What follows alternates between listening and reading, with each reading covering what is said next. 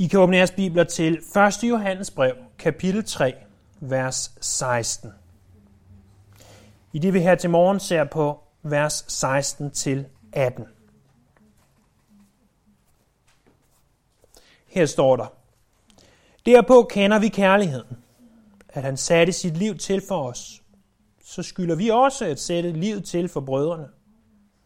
Den, der har jordisk gods og ser sin bror lide nød, men lukker sit hjerte for ham.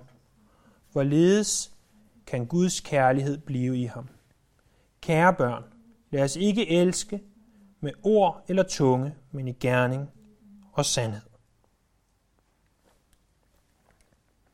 Ofte så taler vi om, at vi kristne, vi kendetegnes på vores indbyrdes kærlighed.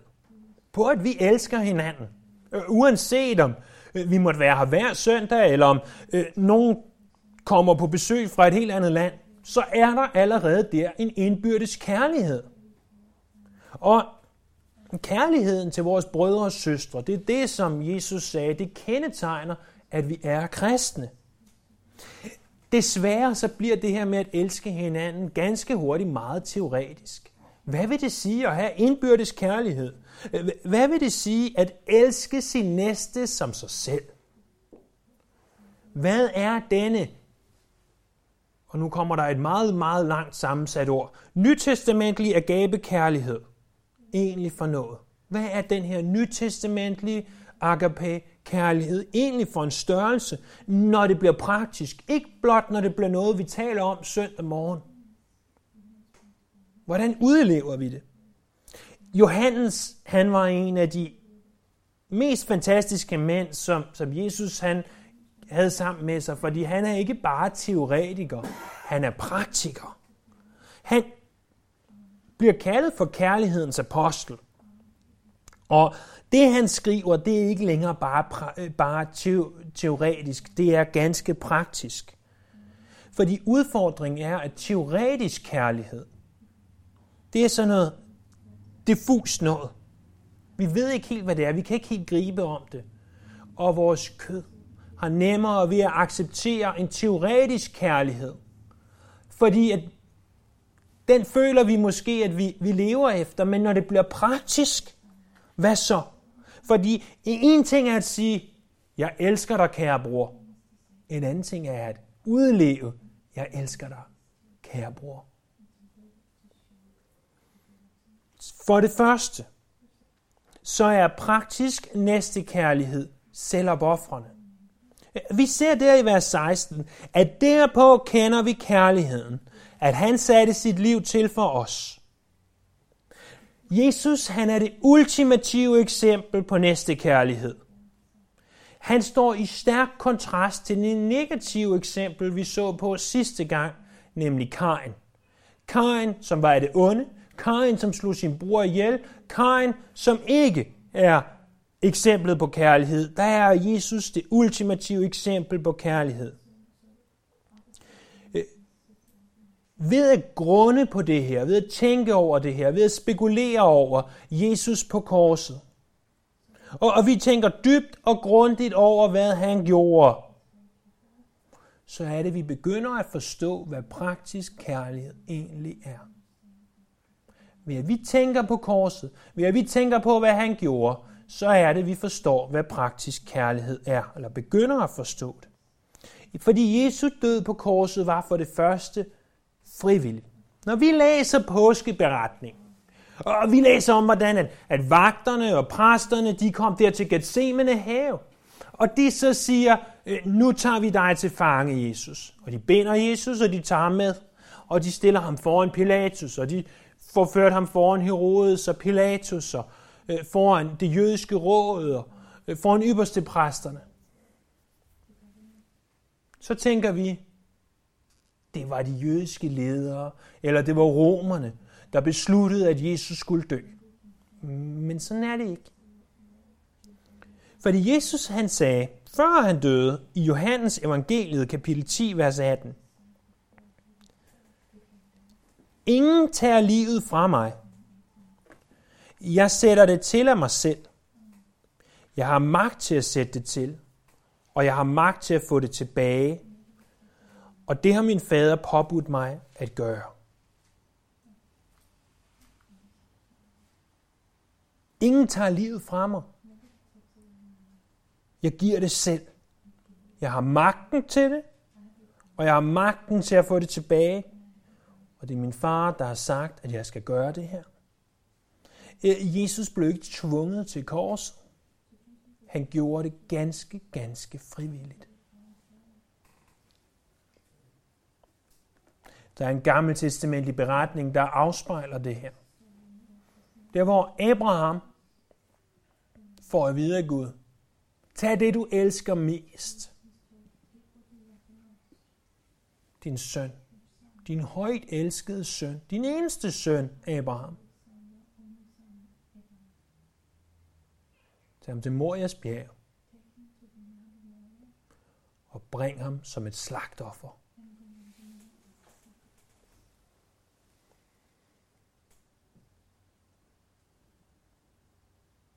Hvis du som forældre fik det at vide, tag dit elskede barn. Jeg er ligeglad med, om det så er dit eneste barn. Tag en af dine børn. Og gør noget, som egentlig er stik imod det, som Gud han siger. Tag det til et sted og bring det som et offer. Det barn, som du elsker. Som, som os, der er forældre, ved, at vi vil give vores eget liv for det barn. Vi vil aldrig tage dets liv. Og så Nej, nej, bare rolig. Der var et barn, der skreg.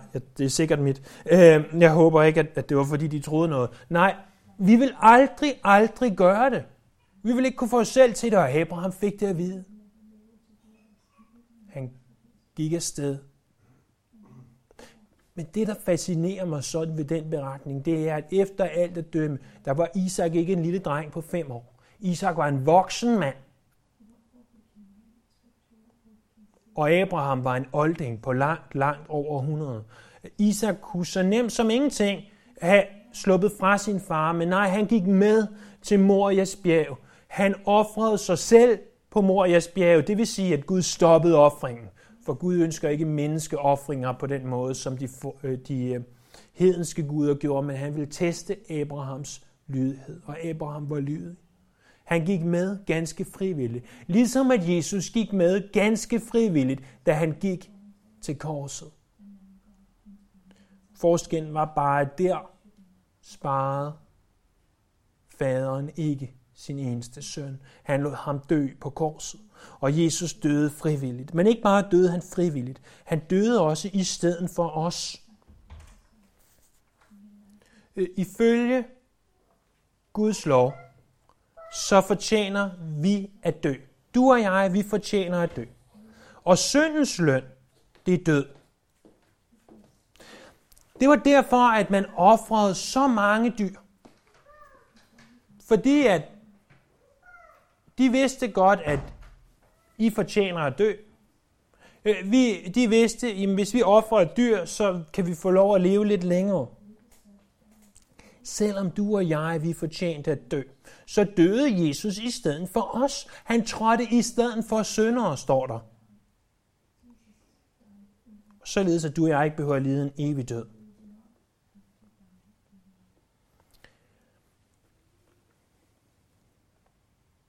Det var det, Jesus gjorde. Her er så praktisk set, hvad korset også lærer os om kærlighed. Når jeg tænker på det her med korset, og på hvad Jesus gjorde, og de eksempler, som vi har nævnt fra Gamle Testamentet og så videre, øh, så fyldes jeg af en dyb taknemmelighed. Af en overvældethed og en forundring over, hvad Jesus gjorde for mig. Men som John R.W. Stott han skrev, så er korset et eksempel at følge, ikke blot en sandhed at elske og beundre. Korset er et eksempel for os. Ikke alene noget, vi skal sidde med løftede hænder og synge om, eller takke Gud for. Korset er et eksempel. Det er ikke alene en historisk, teologisk begivenhed og sandhed, men det lærer os noget ganske værdifuldt om praktisk næstekærlighed. Fordi Jesus udtrykte sådan her. Ingen har større kærlighed end den, der giver sit liv for sine venner.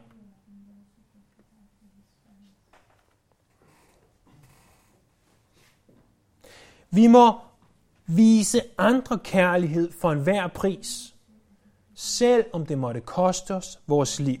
Det er det, som Johannes skriver her. Derpå kender vi kærligheden, at han satte sit liv til for os, og så skylder vi også at sætte livet til for brødrene. Praktisk næstekærlighed, det afspejler villighed til at give alt, og men vores liv, for at vores kristne brødre og søstre kan få det, de behøver. Det er ikke blot at tale om kærlighed, det er at leve et liv i selvopoffrelse. Meget få af os bliver kaldet til at dø for vores tro, og bliver kaldet til at dø for vores øh, medmennesker. Men vi kunne stille os selv spørgsmålet, hvem er det, vi sætter først? Er det os selv, eller er det andre? Hvem får den bedste plads, når vi sætter os? Er det os selv eller andre? Øh, lever vi for, at vi skal have det behageligt, eller lever vi for, at andre skal have det behageligt? Og intet sted ser vi det her tydeligere end i ægteskabet.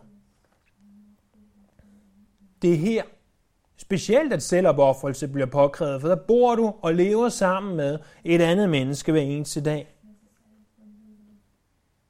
Handler ægteskabet om mig, mig, mig, eller handler ægteskabet om dig, dig, dig? Hvis det gør det, så er det en god begyndelse. Så, for det første, vers 16. Praktisk næstekærlighed er selvopoffrende. Det er, hvor vi giver vores liv for andre. Ikke nødvendigvis alene ved at dø for dem, det kunne være det, men ved bare at gøre ting for dem, som måske ikke ligger os naturligt, som måske ikke er behagelige for os. Og nu kunne jeg gøre, som, som visse prædikanter igennem tiderne har gjort. Stop her. Trop op igen næste søndag. Prædike nøjagtigt det samme. Og du vil undre dig og tænke, at han har nok ikke haft tid til at forberede sig her søndag til den her søndag. Han må have haft travlt. Og så søndagen efter gør jeg det igen og siger, praktisk næste kærlighed, det er, at vi offrer os selv, og du tænker, okay, nu er han da ved at blive skør. Han plejer da at forberede sig. Og så gjorde jeg det måske igen en fjerde søndag. En af jer vågede jeg så til at sige, hvad, øhm, er du ved at blive senil, eller hvad sker der, siden du kører med den samme prædiken igen og igen? Og jeg kunne så med rette sige til mig selv og til jer, men jeg kan blive ved med at prædike den her prædiken, indtil vi rent faktisk udlever det. Fordi jeg ved godt, at det her, det er en ting at sige rent teoretisk. Det er en helt anden ting at leve rent praktisk. Jeg kan love dig, den sværeste forberedelse til den her søndag var ikke at decifrere det græske, øh, eller øh, studere konteksten. Klart det sværeste forberedelse til det her i dag, var helt klart at sige, jeg skal stå herop og sige de her ting, men jeg ved godt, at det ikke altid, og langt fra altid, er sådan, jeg rent faktisk lever. Jeg ved godt, at, at den praktiske forberedelse i det her, den er ganske svær. Praktisk næstekærlighed ikke alene selvopoffrende, praktisk næstekærlighed giver. Det er det, vi ser i vers 17. Der står, den, der har jordisk gods og ser sin bror lide nød. Så der er en person, der har muligheder. Den person kendetegnes ikke som Jesus her, men som de, der har jordisk gods. Det er den, der har muligheden for at give. Bemærk, at der ikke står, at de har et gods. Det er ikke de mennesker, der er rige. Det er ikke de mennesker, der har masser af penge og kan strø om sig med dem. Selvfølgelig forventer vi, at de giver. Men det er alle os almindelige mennesker, som, som bare har et eller andet, vi kan give videre. Det er dem, der har muligheden for at give. Og der står, og de ser sin bror lide nød. Så forestil dig, du har muligheden for at give. Og du ser din bror lide nød. Hvad gør du så? Lukker du dit hjerte? Eller siger du, her er en mulighed. Jeg giver lidt af min af mit gods til den her person, så han ikke længere må lide nød. Men her ser vi, at personen lukker sit hjerte. Hvad Gud mener om sådan en person, det er, at, at Johannes spørger, hvordan kan det virkelig være rigtigt, at Guds kærlighed er i en sådan person? En person, der lukker sit hjerte over for en anden kristen, og ikke giver ham eller hende, hvad hun har behov for, når han kender behovet. Øh, vi taler ikke om, om en eller anden tilfældig person, der kommer op til gaden, på gaden til dig og siger, Åh, jeg er så fattig, giv mig dine penge, giv mig dine penge. Nej, overhovedet ikke. Vi taler om en bror eller søster, hvor du kender behov. Du ved, at de virkelig har et behov for det her. Fordi hvis, hvis vi skulle give alt og alt til alle, der bad om det, så er det klart, at så vil vi ikke have noget tilbage til sidst til vores egen øh, liv og til vores egen familie. Nej, i den her kontekst, der tales om at give til sin bror og søster, som har et behov. Og hvis du lukker hjertet over for det, siger Johannes, så må vi stille spørgsmålstegn til, om du overhovedet er en kristen. Hvordan fungerer det her i det 21. århundrede? Vi er så privilegerede at bo i et land, hvor at staten økonomisk set tager hånd om langt de fleste mennesker. Ikke, ikke særlig mange mennesker behøver at være virkelig fattige. Jeg går klar masser af mennesker ikke nødvendigvis har samme velstand, men jeg er også klar over, at sammenlignet med andre steder i verden, der er, tak Gud, ingen af os, der behøver at være fattige.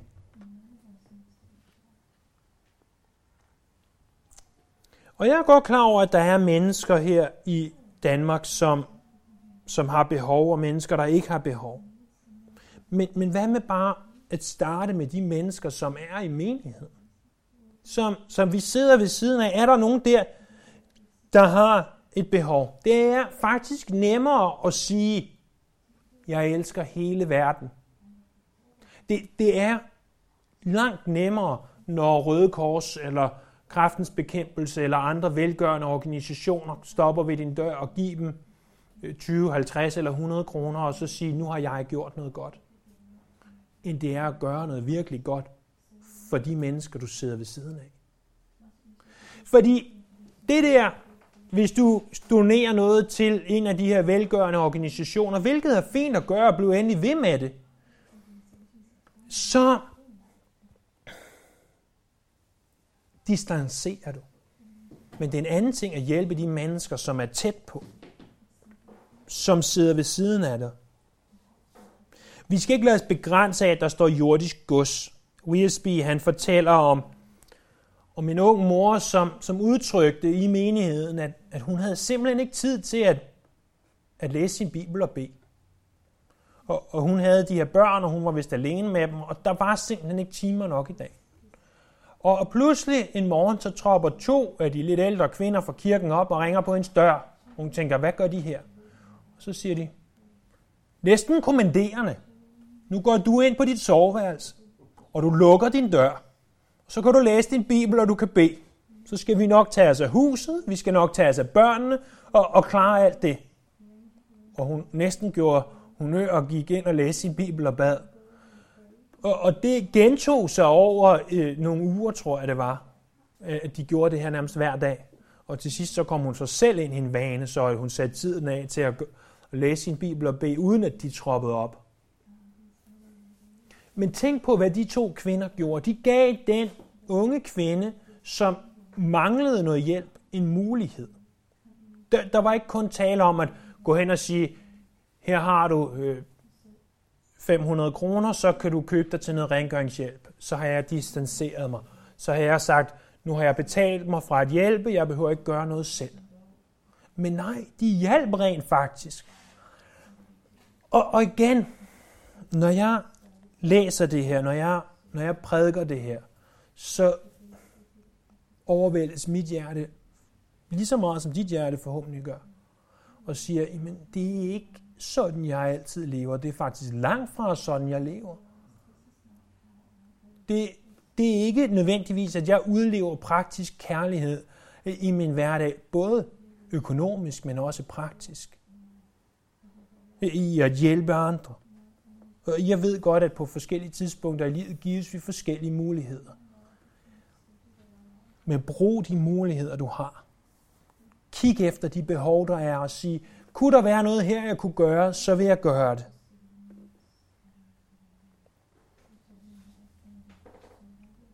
Og i vers 18 ser vi så, at Johannes han skriver, kære børn, lad os ikke elske med ord eller tunge, men i gerning og sandhed.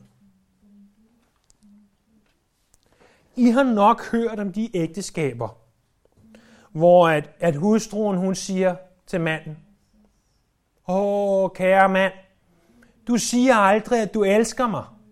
Og manden så siger, jamen du ved da, at jeg elsker dig.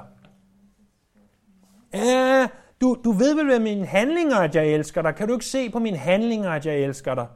Og hustruen siger, ja, men det vil være så rart at høre det en gang imellem. Imens jeg sagtens kan forstå hustruen, siger selvfølgelig skal manden sige, jeg elsker dig. Så vil jeg sige, det er langt bedre, at manden rent faktisk viser hende med handlinger, at han elsker hende, end at han bare gik rundt og sagde, jeg elsker dig hustru, hvornår tager du egentlig opvasken? Jeg elsker dig hustru, hvornår gør du sådan? Jeg elsker dig hustru, hvornår gør du sådan? Hvil, hvilken del vil være værst? Det vil være langt værre, hvis han bare elskede med, med sin tunge, med sin mund, end hvis han rent faktisk elskede i gerninger. Det allerbedste vil selvfølgelig være, hvis han både elsker i ord og i handling.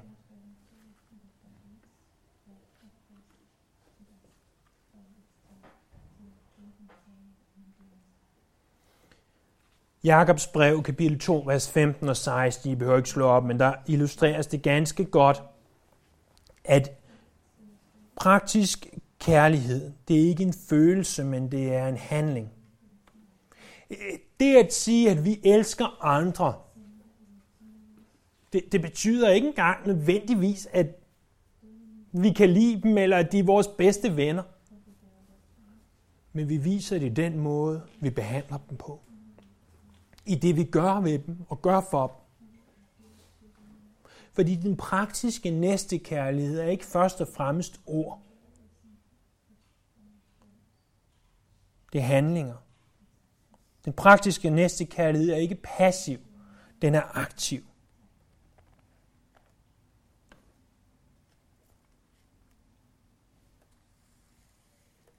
Vi har altså set, at den praktiske næstekærlighed er selvopoffrende, ligesom at Jesus han offrede sig selv. Vi har set, at den praktiske næstekærlighed giver. Og vi har set, at den praktiske næstekærlighed handler. Måske vil du ønske, at jeg endnu en gang bare holdt en teoretisk prædiken om kærlighed. Det er langt, langt nemmere at relatere til, eller det er langt, langt nemmere at distancere sig fra at sige, ja, jamen, jeg elsker. Jeg er jo en kristen. Selvfølgelig elsker jeg. Men elsker vi virkelig? Er vi villige til at ofre os selv? Er vi villige til at give? Er vi villige til at handle? Er vi villige til at gøre det, som er en af kendetegnene på, at vi egentlig oprigtigt er kristne? Den store reformator John Calvin, han skrev, Lad os ikke bekende med tungen, at vi elsker. Men lad os stedet bevise det med gerninger.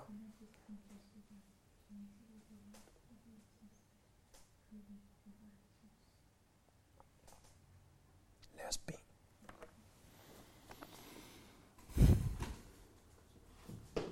Herre, almægtige Herre, vi jeg, jeg ved godt, jeg kan bare distancere mig og sige vi, jeg ved godt, at det her, det er svært for mig. Og jeg tror, det er svært for mange af os. Men må du overvælde vores hjerter med din kærlighed, med dit kors, med det du gjorde, så vi kan lade være med at elske hinanden. Ikke bare i ord og i tunge, men i gerning, i handlinger i selvopoffrelse i at give, og men vi skal give os selv. Vi tilbeder dig, vi lover dig, og vi ærer dig.